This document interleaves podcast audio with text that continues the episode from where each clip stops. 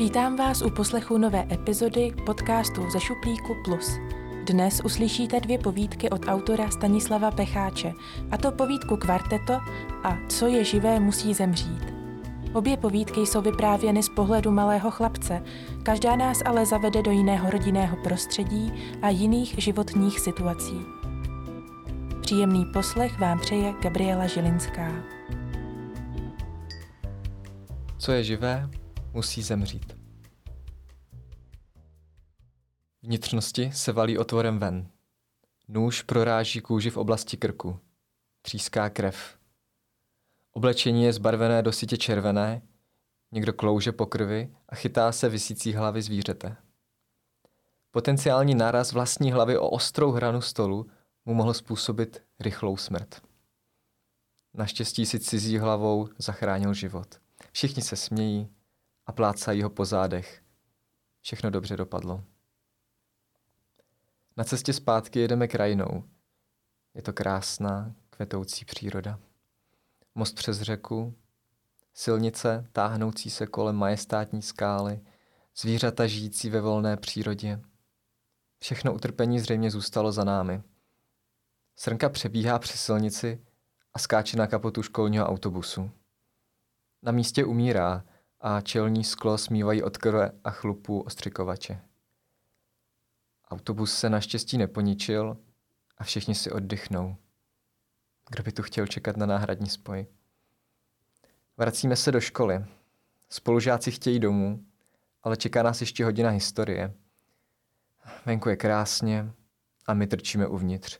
I paní učitelka, sestra naší ředitelky, se zdá být znuděná. Také bych chtěl na čerstvý vzduch. Zvoní. Alarm. Vedou nás ven. Škola hoří. Studenti, shromáždění na nádvoří, skáčou radostí a fascinovaně hledí na kouř, valící se z oken. Skoro jakoby má myšlenka zapálila školu. A nikdo mi neděkuje. Učitelka dějepisu uhořela při záchraně školních mazlíčků. Rodiče jsou nešťastní, že si mě musí vyzvednout. Musím volat oběma, hádají se, kdo to má ke mně blíž. Táta prohrává. Dováží mě domů, pouští si televizi a říká mi, ať se jdu dívat s ním, abych se odreagoval. Dávají mumínky, tátu mumínce nebaví, ptá se mě, jestli je může přepnout. Nic neříkám, přepíná na chatu. Mám radost, protože jdeme s rodinou na společnou večeři. Už roky jsme nebyli na společné večeři. Možná je to dokonce poprvé. Jdeme do drahé restaurace, táta si dává hovězí steak, máma hovězí vývar. Podle ní jsou ceny moc vysoké a tak zodpovědně šetří. Táta se uráží, oba se hádají, já jim smažený sýr s majonézou. Tatuárku nemají, chce se mi z toho zvracet. Rodiče ve mne hledají problémy. Objednali mě k psychologovi. Je od nich milé, že se starají, vysvětluje mi psycholožka. Brzy se bude rozhodovat o tom, kdo z tebe bude. Říká mi, ať namaluju obrázek. Kreslím čáry různými pastelkami. Chvíli se na obrázek dívá, pak se usmívá. Skvěle, říká. Sedím v čekárně, zatímco mluví s rodiči. Jdeme domů. Už nikdy jsem tu paní neviděl. Jedeme na výlet. Máma mě vzala autem. Slunce svítí vysoko, je krásně. V autě je teplo. Nefunguje klimatizace. Rádio v lese nemá signál. Navigace taky ne. Ztratili jsme se. Když se signál vrátí, máma má deset nepřijatých hovorů od táty. Nevolá mu zpátky. Jdeme do kina v nejbližším malom městě. Teď abychom neměli smůlu na špatný film. Dávají jenom zakleté pírko. Po dlouhé době brečím. Už to přestává být sranda. Přespáváme na hotelu. Počítám zvonění telefonu. Máma má od táty dvacet šest zmeškaných hovorů. Počítání mě uspalo. Zdálo se mi o cukrátkovém městě. Všechny sladkosti byly k dispozici zdarma. Nabídka brzy skončí, křičí pán s košíkem plným bonbonů. Ještě že tak křičí, mohu si nabrat pár posledních sladkostí. Pán pohledne do očí přímo mne se slovy. Mezi námi je konec. Probouzí mě křik mámy do telefonu. Už se mi nedaří usnout. Když si lehá vedle, hladí mě ve vlasech. Je to příjemné. Jedeme autem dál od domova. Prý na dovolenou do Itálie. dáme si pizzu a možná uvidíme i Benátky. Snad to bez táty zvládneme. Máma si zapomněla nabít mobil. Chce trefit naslepo. Dokonce si ani nevšimla, že dochází benzín. Auto opouštíme uprostřed lesa. Máma mlátí do volantu a pak do skla. Rozbít se jí ale nepodaří. Nechce, aby bránilo ostatním autům v průjezdu, tak ho raději tlačíme do příkopu. Pamatuju si, že ho prý dostala od táty jako svatební dar. Někdy pak šlo všechno do kopru zhruba s mým narozením.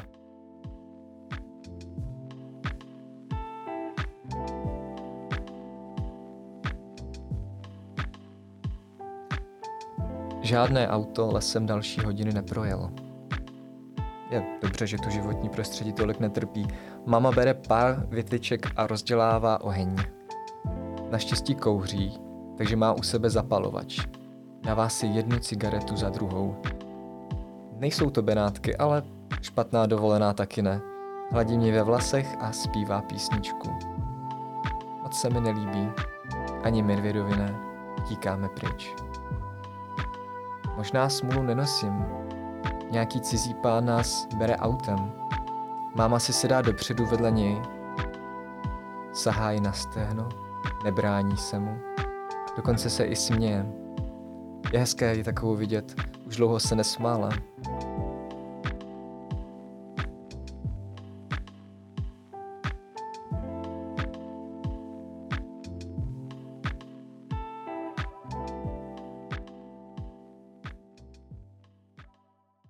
Pán nás veze na svou opuštěnou lesní chatu.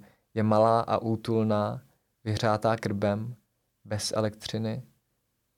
Máma se mi pořád drží za zády a strká mě dopředu. Večeříme zajíce, prý ho sám ulovil. Šikovný pán, táta by to nesvedl. Pán mámě říká, ať se na věci snaží dívat z jiné perspektivy. Oba pijí pivo. Příštího dne pánovi pomáháme na chatě. Teda máma většinu dne proleží u potůčku a zdá se zamyšlená, což pánovi zřejmě vyhovuje, jelikož se na ní neustále ohlíží při práci a culí se. Všichni jsou šťastní. Jen já mám očividně problém s tím, že je všude kolem moc ticho. Pánovi padá z nepozornosti na nohu špalek a děsivě křičí bolestí. Máma panikaří a běhá kolem něho jako pomatená. Už se cítím lépe. Jak to, že se stalo to samé, co tenkrát ve škole? A při cestě. Nemám vážně sílu myšlenky? Občas mi přijde, jako bych měl speciální schopnost přivolávat problémy. Hloupost. Nikdo nemá takovou moc. Ta crnka přeci nemohla umřít kvůli mě. Ani paní učitelka, ani ostatní. Pravdou nicméně je, že pánovi celé chodidlo nateklo a následující dny strávil v bolestech. Odmítal odejít do nemocnice. Zvláštní bylo, jak ho chodidlo začalo bolet vždycky, když přišla máma. Starala se o chatu a k potůčku přestala chodit. Pán mě poprosil, jestli bych nezašel k pramenu potůčku a nenabral vodu. Cesta vede skrze kopřivy a bahnitý močál. Zhruba v půli své výpravy se opírám o strom, abych si odpočinul a smůla mi zachytává vlasy. Odtrhla mi jich celý pramen. U vodního pramene roste keřík s lesními plody. Lesní jahody mám nejraději. Jsou shnilé. Opatrně se vracím s vodou a polovinu vyleju při pádu v močálu. Pán je s mámou uvnitř chaty a tentokrát bolestí nekřičí. Zvláštní.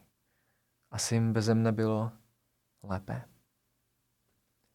Následující den máma tráví zpátky u potůčku. Zdá se naštvaná i veselá zároveň.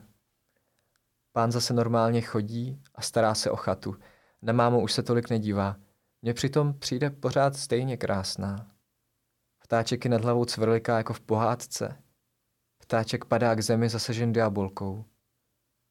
Co pak si neviděl tři oříšky pro popelku? Ptá se mě pán. Promiň, ptáčku. Za to můžu já. Máma usíná u potůčku. Nic jí tam nehrozí. Probouzí se celá poštípaná od mravenců. Má přítomnost začíná být u chaty silně nežádoucí. Pán mi to dává najevo nevraživými pohledy a máma mi určitě pravdu neřekne. Je to konec konců máma. S tátou mi napřímo neřekli pravdu ani ostatním. Odcházím raději k pramenu. Dostatečně blízko něho slyším zvuky úprku. Na místě zůstalo jen pár zvířecích stop. Chápu je. Jen ať se přede mnou někde schovají. Máma poprvé křičí na mě. Nepramení to z ničeho konkrétního, ale dokážu si domyslet proč. Za prvé jí došly cigarety, za druhé to ostatní. A přitom to nemuselo být. Kdyby to tenkrát dopadlo jinak a nosím smůlu každému, koho potkám. Promiň. Příštího dne nás pán poveze zpátky domů. Mama s ním ráno měla tichý rozhovor za zavřenými dveřmi. Zdá se být zklamaný. Při cestě pro poslední vědro vody se mi daří nezakopnout a nepopálit se. U pramene na mě navíc čeká pár známých. Nebo mi alespoň ta sorta zvířat přijde povědomá. Srnka je na chlup podobná té, kterou jsem viděl zahynout. Skoro jako by byla dvojčetem. Prohlíží si mě s neskrývavým zájmem. Radši běžte pryč. Nechci, aby se vám něco stalo. Zvířata však zůstávají stát a upřeně na mě zírají. Odpočítávám vteřinu do chvíle, kdy poryv větru pokácí strom a zahubí nevinné bytosti přede mnou. V mohutných sloupech to zapraskalo. Instinktivně na zvířata křičím a ta utíkají pryč. Samozřejmě. Jen běžte. Poslední noc mi nejde spát. Jdu se projít k potůčku a přemýšlím. Dochází mi, že pokaždé chodívám k pramenu, ale nikdy ne k opačným směrem. Kam asi ten malý potůček putuje? Rozroste se v říčku či řeku, vlije se do jezera, dělají z něj minerálku, možná končí v moři. Trvalo by dlouhou dobu to zjistit.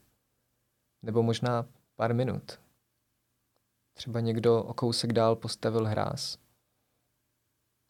Z kopce, od pramene, doprovázena potůčkem, přichází za měsíčního světla srnka. Zastavuje se kousek ode mne. Je to opět ona, dvojče. Promiň, šeptám. Tváří se smutně, nicméně pokračuje v cestě. Rozuměla mi určitě. Nechce moji společnost. Přesto se opodál zastavuje a vyčkává. Nejprve mi přijde, že skameněla. Projevila se znovu má schopnost. Pobídnutí mi nabádám, aby pokračovala v cestě. Gestu vykročuji vpřed. A i srnka se dává do kroku. Jakmile vidí, že někam nejdu, opět se zastavuje. Pohazuje hlavou. Vážně chce, abych šel s ní? Umím komunikovat se zvířaty?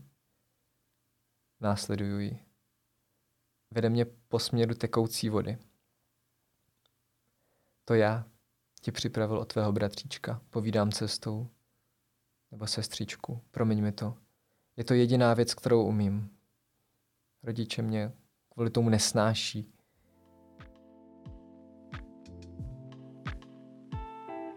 Vede mě vyšlapanými cestičkami. Zřejmě tudy chodívá často. Myslel jsem, že nechodíš dál než k prameni. Neodpovídá mi, ale zastavuje se, aby se napila chladné vody z potůčku a pozorně mi naslouchá. Co si myslíš ty? Vážně. Umírají všichni kvůli mně? Nevím, co očekávám. Odpověď srnky? Vážně? Srnka cílevědomě pokračuje, dokud se nedostáváme k mítince, kde stromy přestávají růst a odkrývají veliké travnaté údolí, jimž rozrůstající se potůček protéká. Měsíční paprsky se dotýkají vršku skalnatých kopců v dálce. Zrcadlí se i v říčce.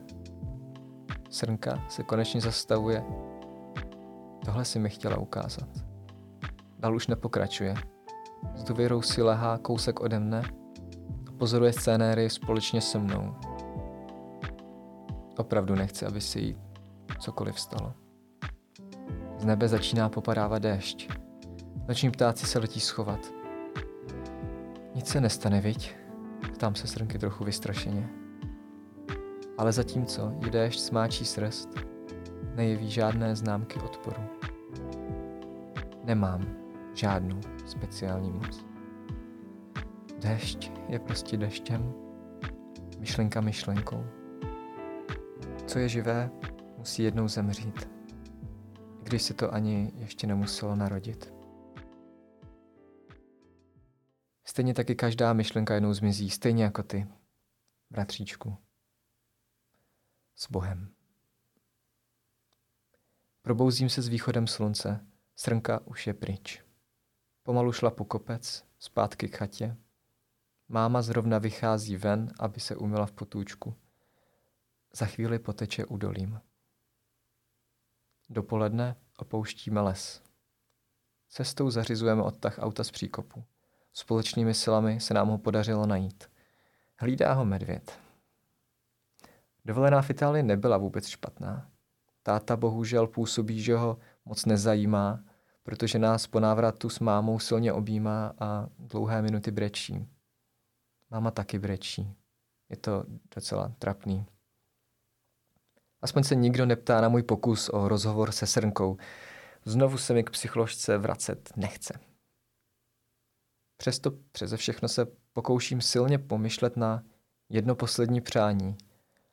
A zdá se, že i máma s tátou na něj silně pomýšlí. Někam totiž nenápadně zmizeli a pustili mi mumínky. Možná nejsem jediný, kdo má tuhle speciální schopnost se silou myšlenky.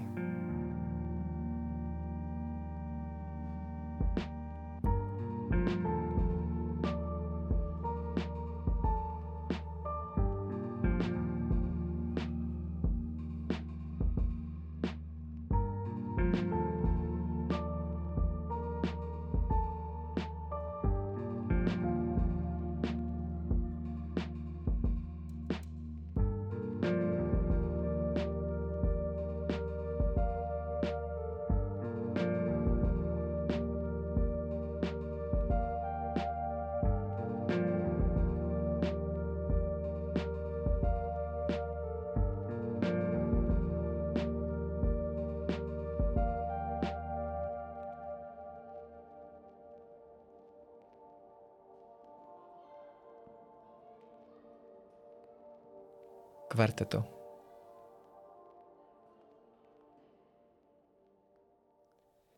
Dnešek začal už před probuzením. Můj sen se rozhodl určit jeho průběh.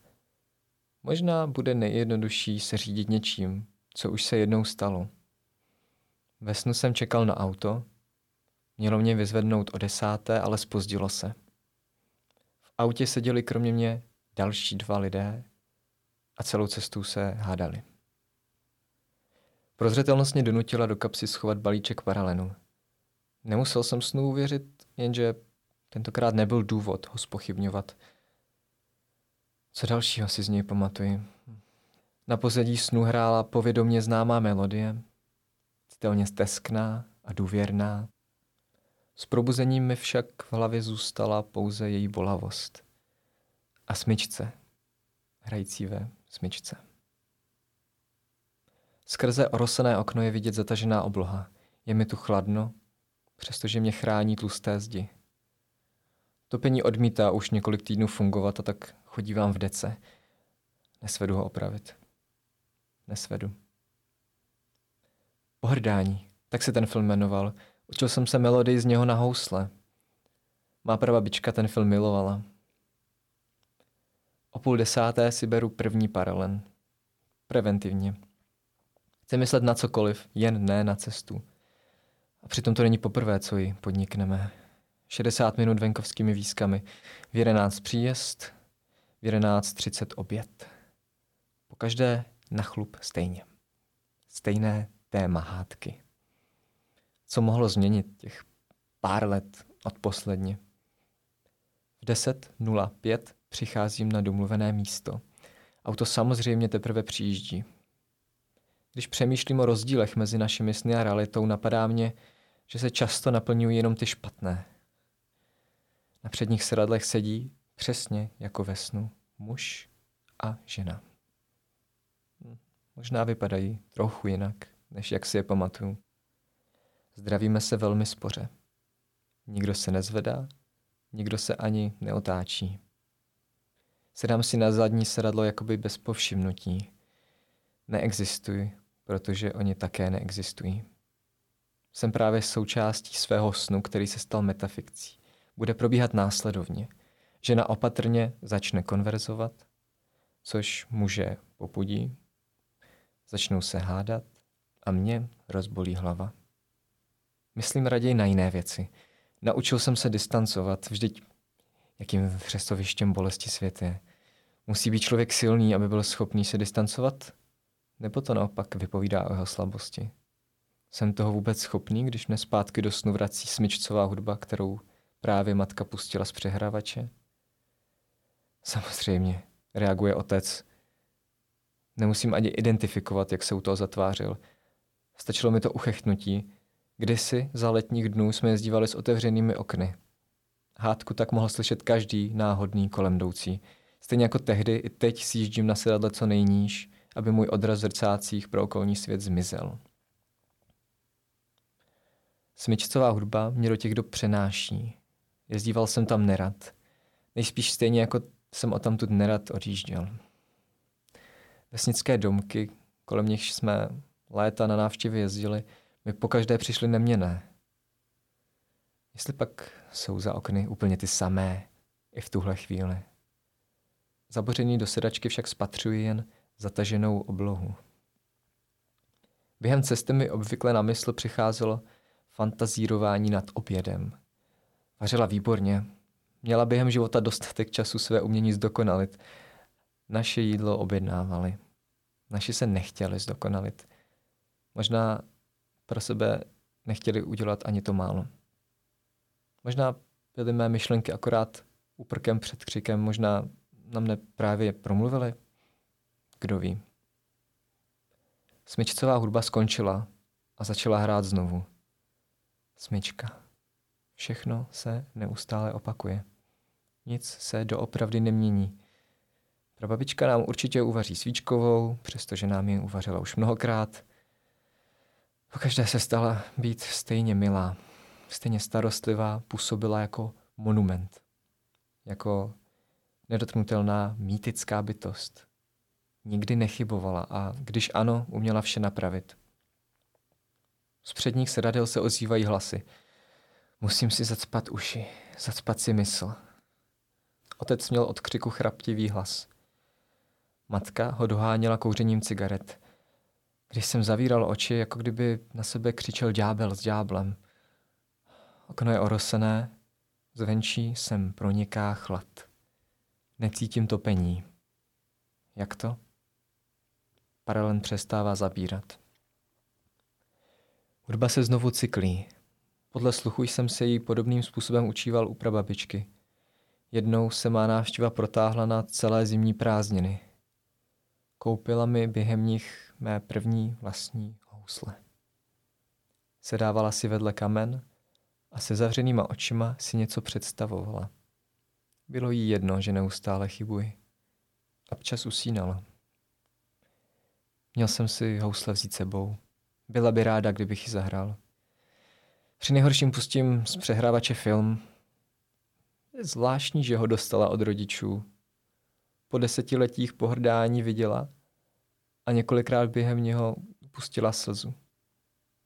Obdivuji pro tuhle odvahu. Byla rodičům ohromně vděčná. Skoro jsem na to zapomněl.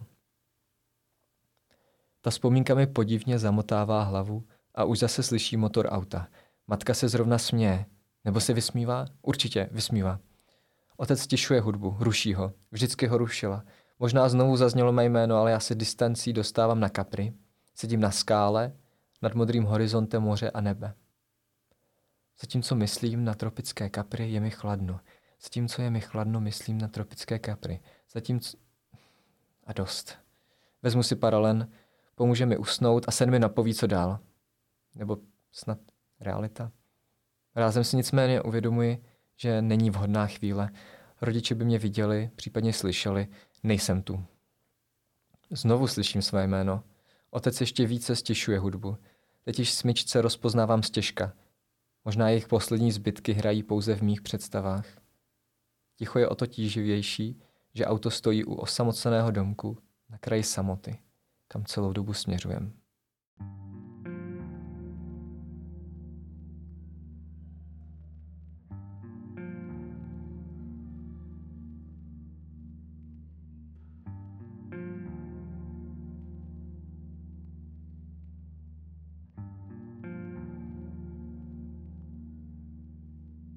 Jsme na místě. A nic se tu nezměnilo. Nic.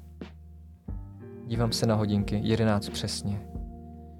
Nějakým způsobem mě nohy jako náměsíčného přenášejí do interiéru domku, aniž bych jakkoliv komunikoval se svým okolím.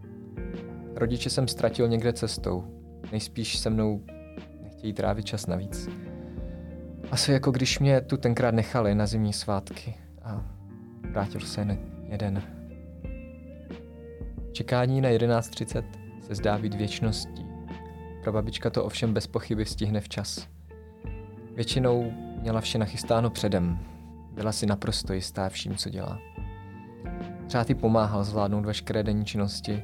Měla svůj den připravený podobně jako dnes já. Každá věc měla svůj čas a každá se naplnila. V místnosti je podivné chladno. Nepamatuji se, že by takhle bývalo i kdysi. Prababička měla teplo ráda. Na každé narozeniny mi upletla nový svetr. Možná si jich na sebe sama upletla tolik, že už nemusela domek vytápět. Těším se a obávám zároveň, až přijde do dveří a uvidím ji. Ticho se zdá být nesnesitelně ohlušující. Ani mé představy nedokáží přehlušit skutečnost, že není slyšet ani hádky, ani bublající omáčky. Všichni se šli určitě projít po okolí. Zapaluji alespoň v kamnech, aby se posléze jídlo mohlo rychleji ohřát. Teprve po chvíli si ale uvědomuji, že čas pod mě šile ukazuje jedenáct třicet jedna. Smyčka nemilosrdně padla. Bořím tvář do dlaní a snažím se ignorovat tikavé zvuky v okolí. Tik... Tak, tik, tak. Otevírají se dveře. Vchází několik osob, podle kroků však nedovedu odhadnout jejich přesný počet. Snad tři. Ozývá se letmé bouchnutí těžkého předmětu o dřevo. Až bude štít, přijď ven, říkají hlasy. Komu patří? Vzpomínám si, jak se otec s matkou hlasitě a sprostě pohádali přímo před prababičkou, jak bouchali s věcmi. Prababička se je snažila uklidnit. Bylo to poprvé, co jsem ji viděl bezradnou. Nedokázala to. Nedokázala je spojit. Přesto se tomu postavila čelem.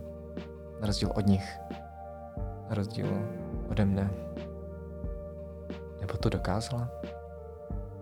Nikdy jsem se v podobné situaci neocitl. Snažím se rozpomenout, pomoci si vytvořit řád, jak se zachovat, jak se zachovat. Co pak? Nejsem celou dobu ve snu? Neměl snad být můj den přesně určen? Proč si nespomínám, že by se dnes rodiče v autě byť jen jedinkrát pohádali? Kde jsou dnešní vzpomínky?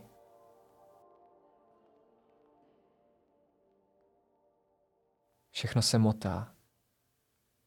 Jako bych se z popela snažil sestavit živoucí obraz člověka. Je to nemožné. Vše se rozpadá při prvním závanu větru. Smyčce, ve smyčce, ve smyčce, smyčce, ve smyčce, ve smyčce, tik, tak, tik, tak, tik, paralen, paralen. Nejsou mé sny jen synonymem pro mé utkvělé představy? Neodmítám vnímat realitu v její skutečné podobě. Kam až došla má distance. Kolem mě se proměňuje svět, lidé, příroda. Už léta si udržuju úzký pohled na život.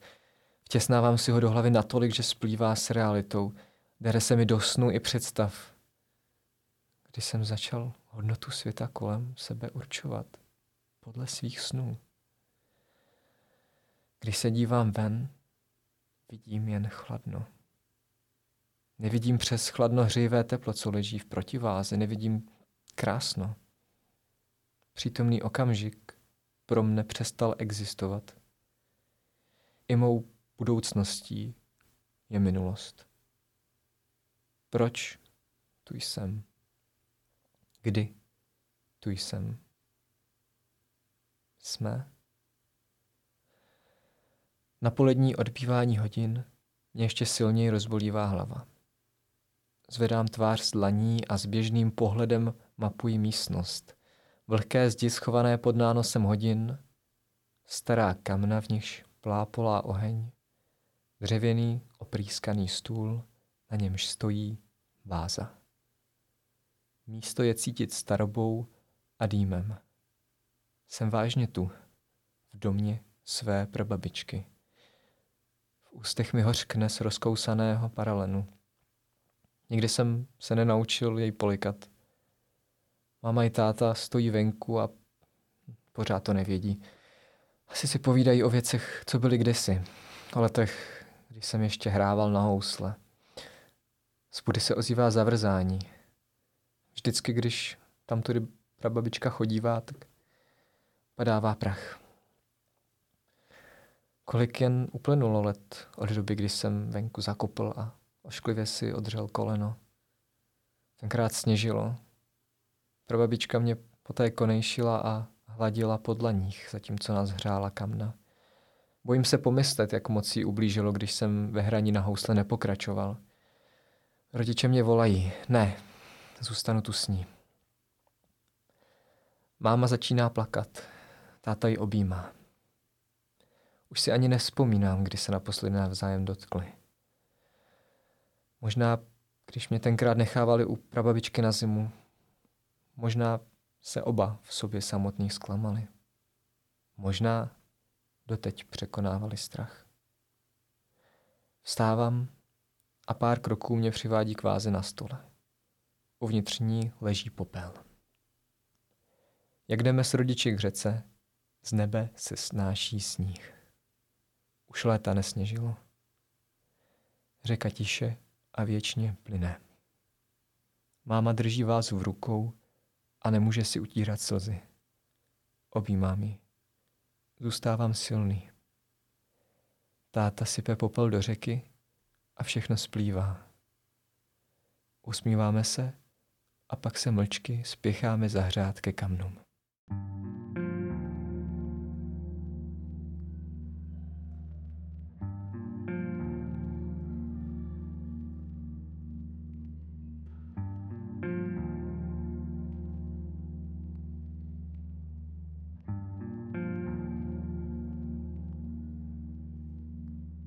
To byly povídky Co je živé, musí zemřít a Kvarteto od Stanislava Pecháče.